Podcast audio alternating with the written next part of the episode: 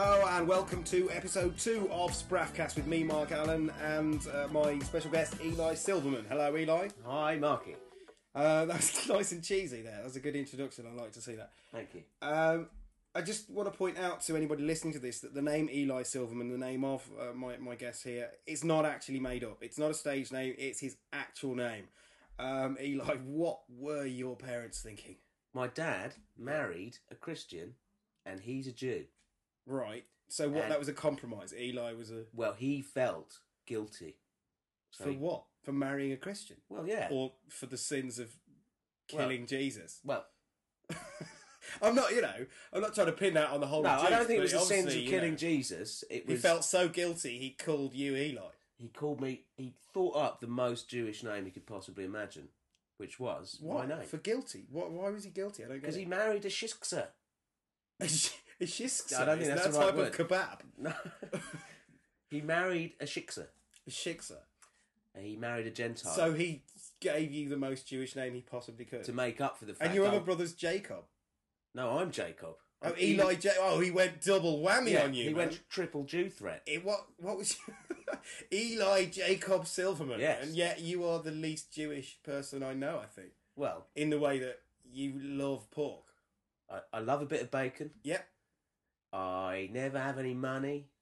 No, that's also... I waste my money on stuff. You are the anti-Jew. You have rebelled against your Jewish lineage. Yes. And it's very commendable. Oh,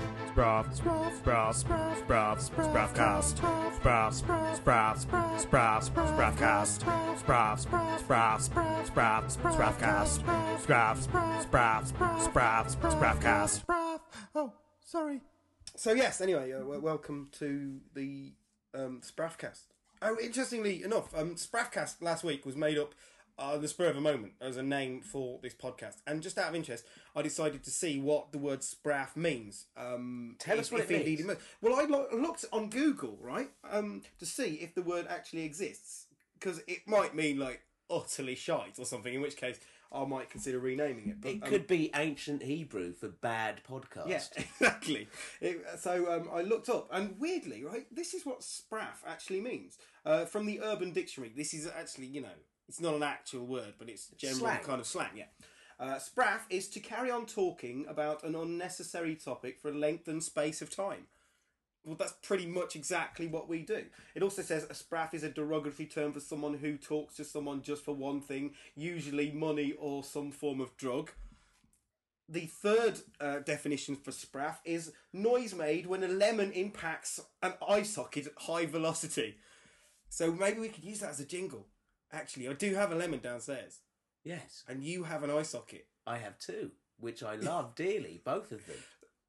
Well, maybe we'll do that later on. Okay. We'll get the actual sound of a lemon hitting an eye socket. Okay. And see how I'm game. I'm game for some spraff. Does it go spraff? Spraff. No, it doesn't. It doesn't do that one. That sounds like Toto. Spraff. Anyway, so yes, I think we're going to stick with Spraffcast. That's okay, it. Great. We are sticking with the name Spraffcast. Great to be on the Spraffcast. Yeah, it's great to have you here. Thank you. What has happened since the last Spraffcast is that I've been stricken with ill. Yes. I've been feeling horrible. Is it man flu? No, it's more than that. It's proper, it's been for 2 weeks. Yeah. Because when I'm ill, I think, fair enough, I will just subscribe to this illness for about a week, I reckon. At most. That's at the very most. Yes. A week is acceptable, and after that, we can all go about our business. It's not a problem. Yeah. I've had this for 2 weeks, and it's still in me, as you can hear. And it's just fucking annoying. And the other thing is that everyone else has got it as well, so you don't get any sympathy. It's like, I'm ill. Oh, well, I've got it worse than you. Well, I hate to sort of live up to that. But you've had it for longer. So, on the last time we were here, I said I was getting over something. That was just the end of the first act. And you still had it? It receded and then came back. Do you know what? I think you infected me at the last podcast. The last Spraffcast. I think if we hear back, you will hear... the germs crawling out of your ridiculous face and into my throat, probably mid-sentence. I'm going to listen to the very moment that I succumb to that piece of Eli germ. The germ spraffed your nose? It spraffed right up my nose. Hey dude, have you heard the Spraffcast? My word, that is abundantly gnarly. Awesome. So, yes, we've got the usual features. When I say feature, by the way, I think I should make it clear. It's really just little punctuations through the podcast to make it sound less like a conversation. It is essentially just a conversation between me and Eli. But if we call this bit of a conversation a feature, then it makes it sound more acceptable and slightly more exciting. Yes. So this particular feature is going to be called... What is this one going to be called? Oh, I've got a new feature. It's called The Elephant in the Room. Right, we talked about this briefly last week and didn't embellish any further, but I like it. I think this is the time where we get to say something that everyone's noticed but no one's actually said. So the elephant in the room that I want to talk about is, you know, that people are mourning the sad demise of Woolworths. Yes. You know, after how many years... I can see where you're going with this. The elephant in the room here is that not one person has mentioned that Woolworths is gash.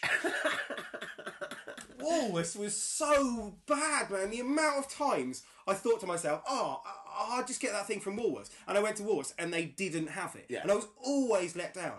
There was one thing worth buying in Woolworths, and that was pick and mix. And you can get that anywhere else. Not only did they not have what you were looking for, some surly little twat of an assistant would be unhelpful about it. Yeah. So it pisses you off. It pisses you off on two counts. Did you go into Woolworths when it was closing down? Yeah. It was depressing, wasn't it? Yeah. It was like people ransacking a dead relative's house, you know, to see what they could salvage. Not even a relative they liked very much. But with a lack of respect. Yeah. No, yeah, it was. They hated the relative. It was a third aunt who always used to fart at weddings and shit. Yeah, they hated her. So they'd pick her stuff up and go through it, and if they didn't like it, they wouldn't put it back neatly. They'd just throw it on the floor. They discard it. It was horrible. People just kind of... Ugh. And it was finally, when you got to the bottom, when like the veneer had been taken away, and you could see Woolworths for what it really was. Like, nothing on the shelves. In fact, not even shelves. I mean, people had them away as well. People were buying shelves. They were 20p and they were just like, all these stuff is like, how on earth...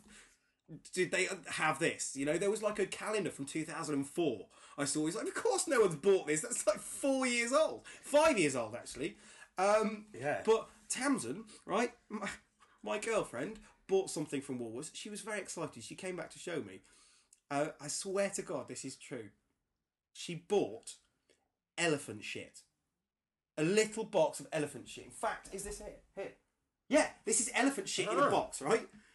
From the Natural History Museum, from Woolworths, she bought shit in a box. Elephant poo in a box. When you're stocking the shelves for Woolworths, when you're deciding what to buy to offer your consumers, if you ever at any point consider selling them shit in a box, alarm bells should be ringing. You know, there's no way. You should at that point go, I think we should probably just wrap up now. Let's just turn the lights off and go home, because I've just bought a big load of shit in a box. Not just elephant shit, though. Here's another one. She bought two. Rhino shit in a box as well. Yeah, literally. Yeah, but look, I've looked in there. I've looked at the elephant shit. It's just it looks like coffee, like a little baggie of coffee. Yeah, but... I'm looking at the rhino shit here now. There's no difference. There's no discernible difference in colour. Does texture, it matter? Anything. It's shit. Shit is shit. Yeah, but if I buy shit in a... What, are you just... Is that hash? Is that another little shit? No, yeah, I'm sure they were packing it with hash. No, it looks like it, though. I think it's a seed of some description. You're supposed to... You know... I'll grow something. What they should have done right at the end is go, well, we're out of everything else, so I'll shit in a box. Have my shit in a box. I'll give it to you for £1. In fact, no. If you don't, if I'll just shit in your hand, how's that? Open your pocket. I'll shit in there, and that's why Woolworths is gone down the pan, literally. Yeah. And I, for one, am thankful for that. Hey, you! Why not treat yourself? Simply turn the lights down low and settle down for a nice hot spraff. Ooh, luscious. This is a. Mark and Eli's catch-up, a feature where we basically catch up on stuff that we might not have told each other in the last couple of weeks since our last podcast. Something happened to me. What happened, Mark? I was going home on a night bus. Now, normally, night buses are fairly leery, aren't they? On a Friday or Saturday. So I got on the bottom. It was a Friday night. Oh, yeah, you expect a lair factor. Yeah, you expect a good amount of lairage. So I sat on the bottom, but the guy in front of me, just turned around and started speaking to me. Now I had my headphones on, which I would assume is the automatic sign for people to not talk to you. It's a universal language, isn't it? It's like, I'm not particularly interested in conversation. You know, if I'd had like an ear trumpet, that might have been a sign that I wanted to be spoken to, but as it was, he just ignored that and came straight right out with it. So I thought it must have been something really important. Yeah. And what he decided to tell me was that the driver was going too fast. He was like, the driver's going too fast, isn't he? This is way too quickly. I was like, not particularly. See, at that moment, my... alarm bells. Insanity, nutcase, alarm bells just go off. Yeah. Was he old? No, he was sort of a... He looked fairly normal as well. This is the odd thing. He looked like sort of an accountant, sort of fairly well-groomed, middle-aged. Right. But slightly concerned by the driver's speed. To the point that he actually got up at one moment and went over to... I thought he was going to speak to the driver. No, he wasn't brave enough for that. What he did was he looked over the driver's shoulder to see exactly what speed he was driving. And then he came back to me to tell me. He went, he's driving 36 miles an hour. He's driving 36. Right now, 36 miles an hour is not that quick. No. All right? But he was going, and this is genuinely what he said. He says, he's driving 36 miles an hour. Now, even allowing for a 10% margin of error, that is still over the speed limit. He'd gone proper, like, yeah. He got a spreadsheet out. He'd done pie charts and stuff to work out quite how illegal this driving was. And it was like, I didn't know what to say. Because it's a night bus. If anything, you want him to drive quicker so you can get off it as soon as you humanly can. And he was really, really overly concerned. Well, it's irrational, isn't it? Well, no, but you say that. It was quite logical. Because allowing for that 10% margin of error, that takes it to 33 miles an hour, which is technically above the 30 mile an hour speed limit. So he'd done his research. Oh, he's saying even if I'm wrong. Yeah, no, even if... Like, by 10%. I'm giving that guy the benefit of the doubt to the tune of 10%. Anything more than that is taking the piss. He sounds like a complete job.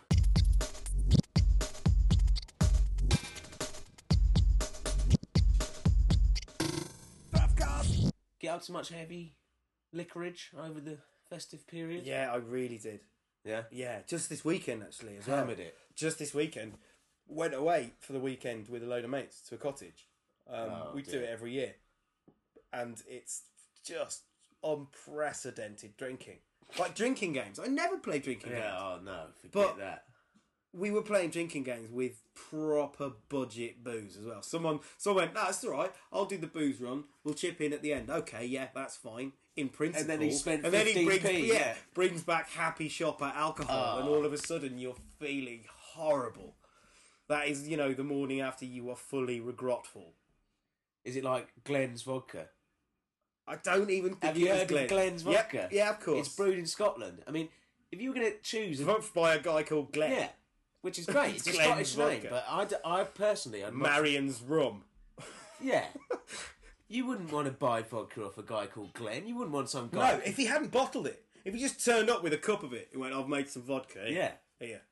It's like, Glen, you're Scottish. No, Glen's wrong. Is it Russians who make vodka? Yeah. If it was Dimitri's vodka, maybe that's it. Yeah. Well, Vladimir. There is a Vladimir. And it's considered better than Glen's. Piss in a hole in the ground is considered better than Glen's. Yeah, that is. Do you know what Glen's has written on the cap? No. Glen's. The exciting vodka. Really? Yes. Yeah, if excitement is waking up in a police cell, yeah, bring me some of that. Yeah. Pour me some excitement. It's so cynical, the way they've put it on the cap, so it's at the moment you're just about to taste it. Yeah, it's like, feel the excitement. Yeah, feel... Well, that tastes like shit. No, it doesn't. I've just read that. It tastes exciting. That's the taste of excitement. Feel the vodka shenanigans brewing inside you. It's going to happen. It's exciting. Seriously, man. Yeah. I'm pretty sure the plague was exciting, but not for the right reason. Exactly. I don't want to be excited all the time. No. Excitement, leads to stress. No, it's not a sipping vodka, is it? No. No. It's a glugging and then regurgitating vodka. Yeah. Has some anonymous stranger got right up your nose lately? Why not let them know with Lonely Hates? Next up, we've got what is fast becoming my favourite feature. This is the Lonely Hates feature, where we talk about not somebody that we've seen in public life who we want to go out with and invite for a coffee. It's someone that we wish to vent our spleen on, someone we want to completely get rid of all of our anger. You know those people in everyday life that really wind you up? Well, this is the moment to get back at them. Anonymously, because I'm a coward. So this is Lonely Hates. You, middle-aged lady, lots of makeup, looking quite harried, walked onto a northbound Victoria Line train at round about 9:15 this morning with an umbrella. It hadn't been raining, so I'm not sure what the umbrella was doing up in the first place, but for some reason you couldn't close the umbrella. So what you did is you abandoned it on the chair next to me while you sat the other side of the umbrella. Now, repeatedly, as you know, the umbrella kept falling on the floor throughout the journey. You kept picking it up and putting it back on there. Only as far as Victoria. Because when people got on at Victoria, there was one seat available. That seat was holding your umbrella. But at no point did you acknowledge that that umbrella was yours. You abandoned that umbrella right there at Victoria Station. You refused to pick it up. You let some poor guy have to balance it behind his head as he was travelling to work, probably already a little bit depressed by his job, and all of a sudden he's got this umbrella knocking into the back of him because you're too selfish to close it yourself and you've just abandoned it to the fates. Right, then you got off, then she got off. She just abandoned it and she left it there. It's like, oh right, just bring your detritus and leave it on public transport. Fuck it. Let's all go and get our fridges and abandon them there as well. See how you like it. You stupid, selfish bitch. I hope it rains on your stupid head. I knew she was going to leave it. And I kept thinking, I know you're going to fucking leave this. And now I'm going to say something. I'm going to maybe go, oh, it's your umbrella. Yeah. But I didn't.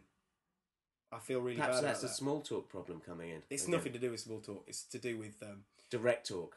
It's to do with me imposing myself on the world in that situation. I tend to shrink away, like I did with the man on the bus. I should have taken him to task as well. I should have said, look, mate, just calm down. Shut up. This is what I need to do. Yeah. I need to start policing public transport. I told you about that old lady, didn't I? Yeah.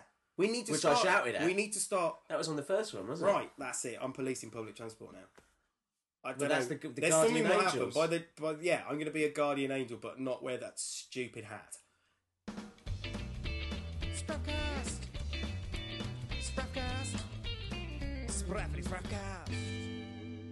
Okay, so now, we come to another section of the show. This is a section inspired by some podcasts where the hosts will deliberately belittle and berate their guests and make them look small in as a form of amusement, really. But I find it kind of grating. I don't know. I just find it a bit weird to be so mean-spirited on a podcast and go, ha, that's hilarious. We call our mate a cunt. But it is quite funny. And... I think maybe we can tap into this. Now, like I explained last time, I find it very difficult to behave like this. So I have to sort of wing it and put aside a moment of time. So this is the Berate the Guest segment. Now, the problem was I listened back to the last Berate the Guest segment. It wasn't great. Yeah, I don't know if you heard me back there. I couldn't bring myself to do it. It wasn't very angry. No, it wasn't. I called you stupid about 3 times in a row because I couldn't think of anything worse to say. And I felt, you know, I do have issues with it. So what I've done this time is I've written a few down so that it can flow more properly. Okay. Now, I've gone for different types, and because I don't know which sort of beration works the best. So I'm going to try out a few of them. First of all, we'll go for the direct berating of you. So I will shout a couple of things out. So just say a sentence. Hey, Mark, how have you been? Dick! You're such a dick! Believe! Dick. So there's that one. So Mark, do you cock. Know... Well, I was you're just a cock. To... I was cock, just trying to cock. Yeah, that one works. That one quite works as well. I prefer it when it's dick. Scripted. It's much easier when it's scripted. Okay. Right. Okay. So then I went for a couple of similes as well. You know, so I'd really get to kind of a bit of a personal diss. All right. So I'll let me try these out. You don't need to speak for these ones. Okay. First of all, your legs are shorter than a Spaniard's workday. That's, yeah, I know. Yeah. Your morals are slacker than a hooker's sphincter. Yeah, okay. Now I've gone for some obscure ones. You are as pleasant as a twisted ovary. And my final one is You smell like a wet owl. You can berate me if you want. You try this. You get a bit off your chest now.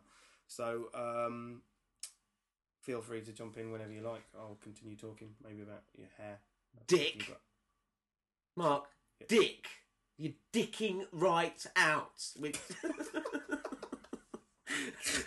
I'm dicking out. Yeah. It's not as easy as it sounds, is it? No.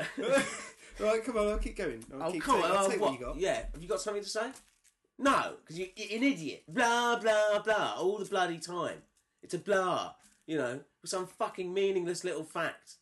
Knobjoy. Knobschleroy. It's just my podcast. You're a Mulligan's granny.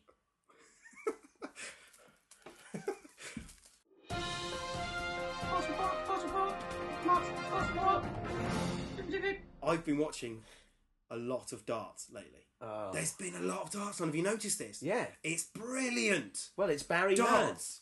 Fucking brilliant. Barry Hearn, the famous boxing promoter. What? And snooker promoter. Yeah. He took snooker to a whole new television audience in the late 70s and 80s, didn't he? He's done well. And now he's behind the whole darts explosion. I find it strangely hypnotic watching fat, balding men throwing arrows at a bit of cork. I just can't. It's not cork. Don't be pedantic if anyone's thinking it's not cork. I know that. Is it not cork? No. Some kind of mesh. I don't know what it is. It's a polymer. It's some kind of... It's undoubtedly. I don't like it. What's so exciting about it? I don't know. I think, you know why I think I like it deep down? Why? Because it's a little window into the working class world that you can look at without feeling guilty. I think that's why so many people watch it. It's like, look at those people. Look, he's fat and ugly and some kind of sports star. And they're going crazy. Look at his old dirty slag of a mum wearing rabbit ears that glow in the dark. And cheering, yawping for her only son. Because he's just thrown some darts. What you think. You know, like... And people like to watch it. Not for any sporting reason. Class voyeurism. Yeah, I think it genuinely is. Because I get a guilty thrill out of watching these fucking horrible people getting pissed on Carling and shouting abuse for some Dutchman on the fucking hockey. Right, I see the appeal now. You're selling it. And so, because let's face it, how many people would actually go to a darts match? Can you imagine how bad that would be? Like, to watch, brilliant. Oh, look at them. They're all really uncouth. Can you imagine being in the middle of a darts match? Like, I'm not belittling people who watch darts. They seem to want to have a good time and they'll get pissed and shout because it's a sport. But I think the reason that it's popular on television is because middle-class people can spy on the working class without having to soil themselves by being in their environs. That's quite a weighty theory. It was. I've just come up with that on the hoof. Yeah, Spraffans. Small talk update now. Last episode, I spoke candidly about my inability to do any kind of small talk. I'm really bad at sort of engaging people in light conversation. Indeed you are, Mark. Yeah. So what I decided to do was to tackle that. And I set myself a mission last episode where I had to speak to the guy at my local off-licence. I've shopped there for...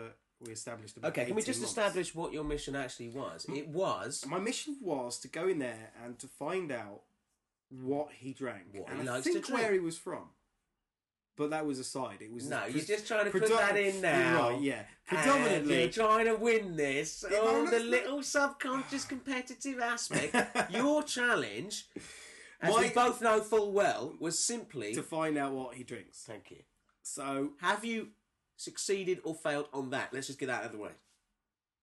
On that, I've been unsuccessful in that I don't know what he drinks. I'm still... However...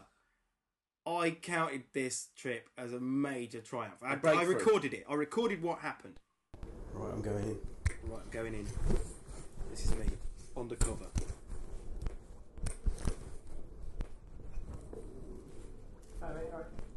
Right, I said hello. You've said hello. He said hello back. But I've gone straight for the beers. No lingering. Hear me getting the beers? Clanky, clanky. I start whistling to be all casual. Yeah, that's not working. That's not small talk. No, but I'm just trying to say I'm at ease. Yeah. Right now he's talking to another customer. That's a Grenadian song, he said. Was there music playing? I spotted my chance. I'm in. Is that where you're from? Is that where you're from?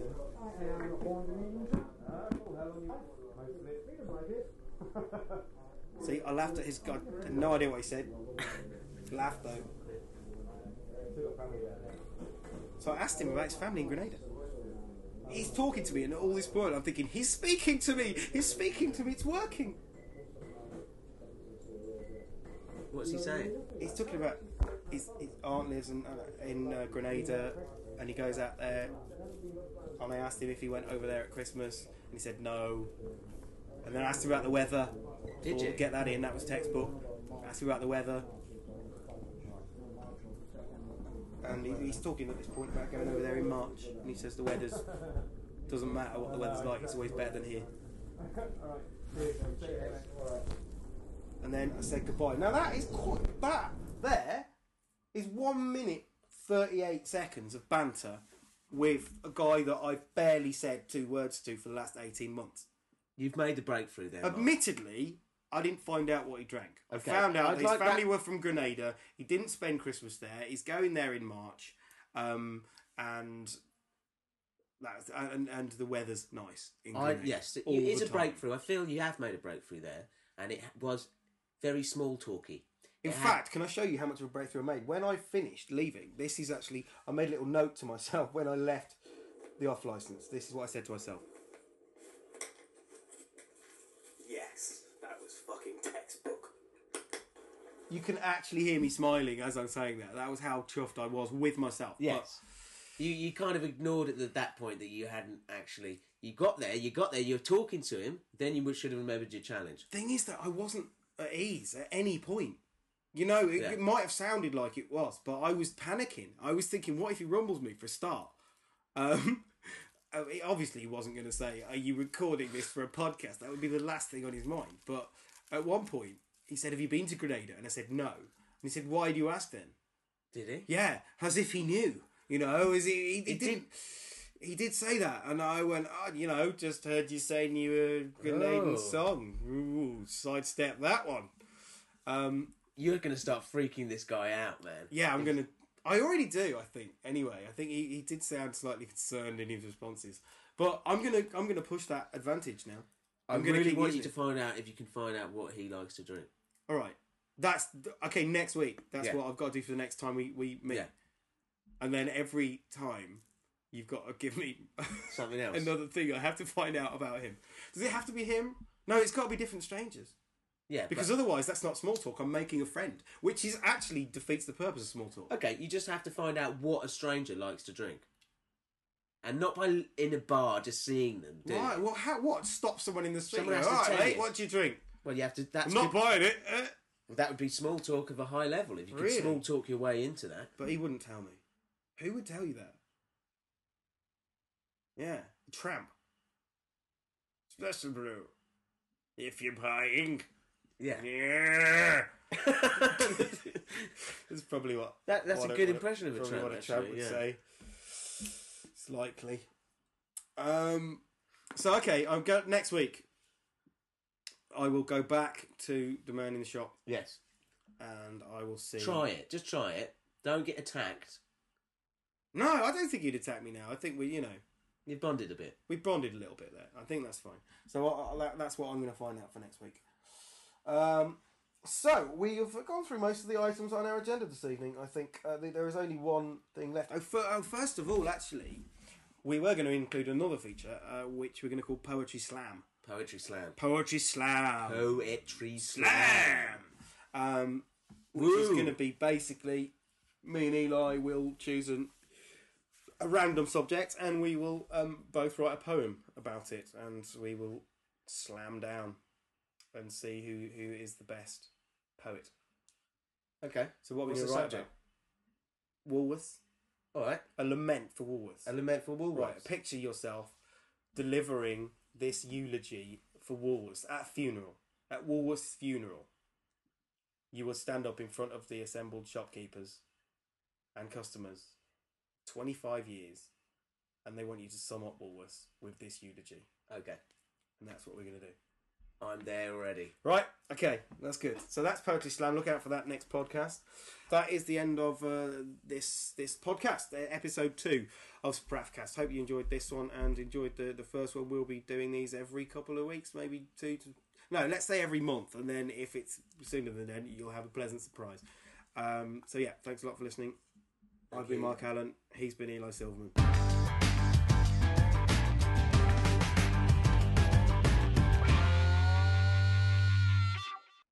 This is a little podcast extra for anybody still listening. I did say earlier on that we'd find out if the noise of a lemon being thrown at velocity at somebody's eye socket does actually make the sound spraff.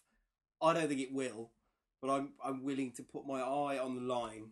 I have here nice fresh lemon. Yep, it's been chilled as well. That might ease the impact slightly. Well, probably not actually. You put it in the microwave, that might be quite comforting.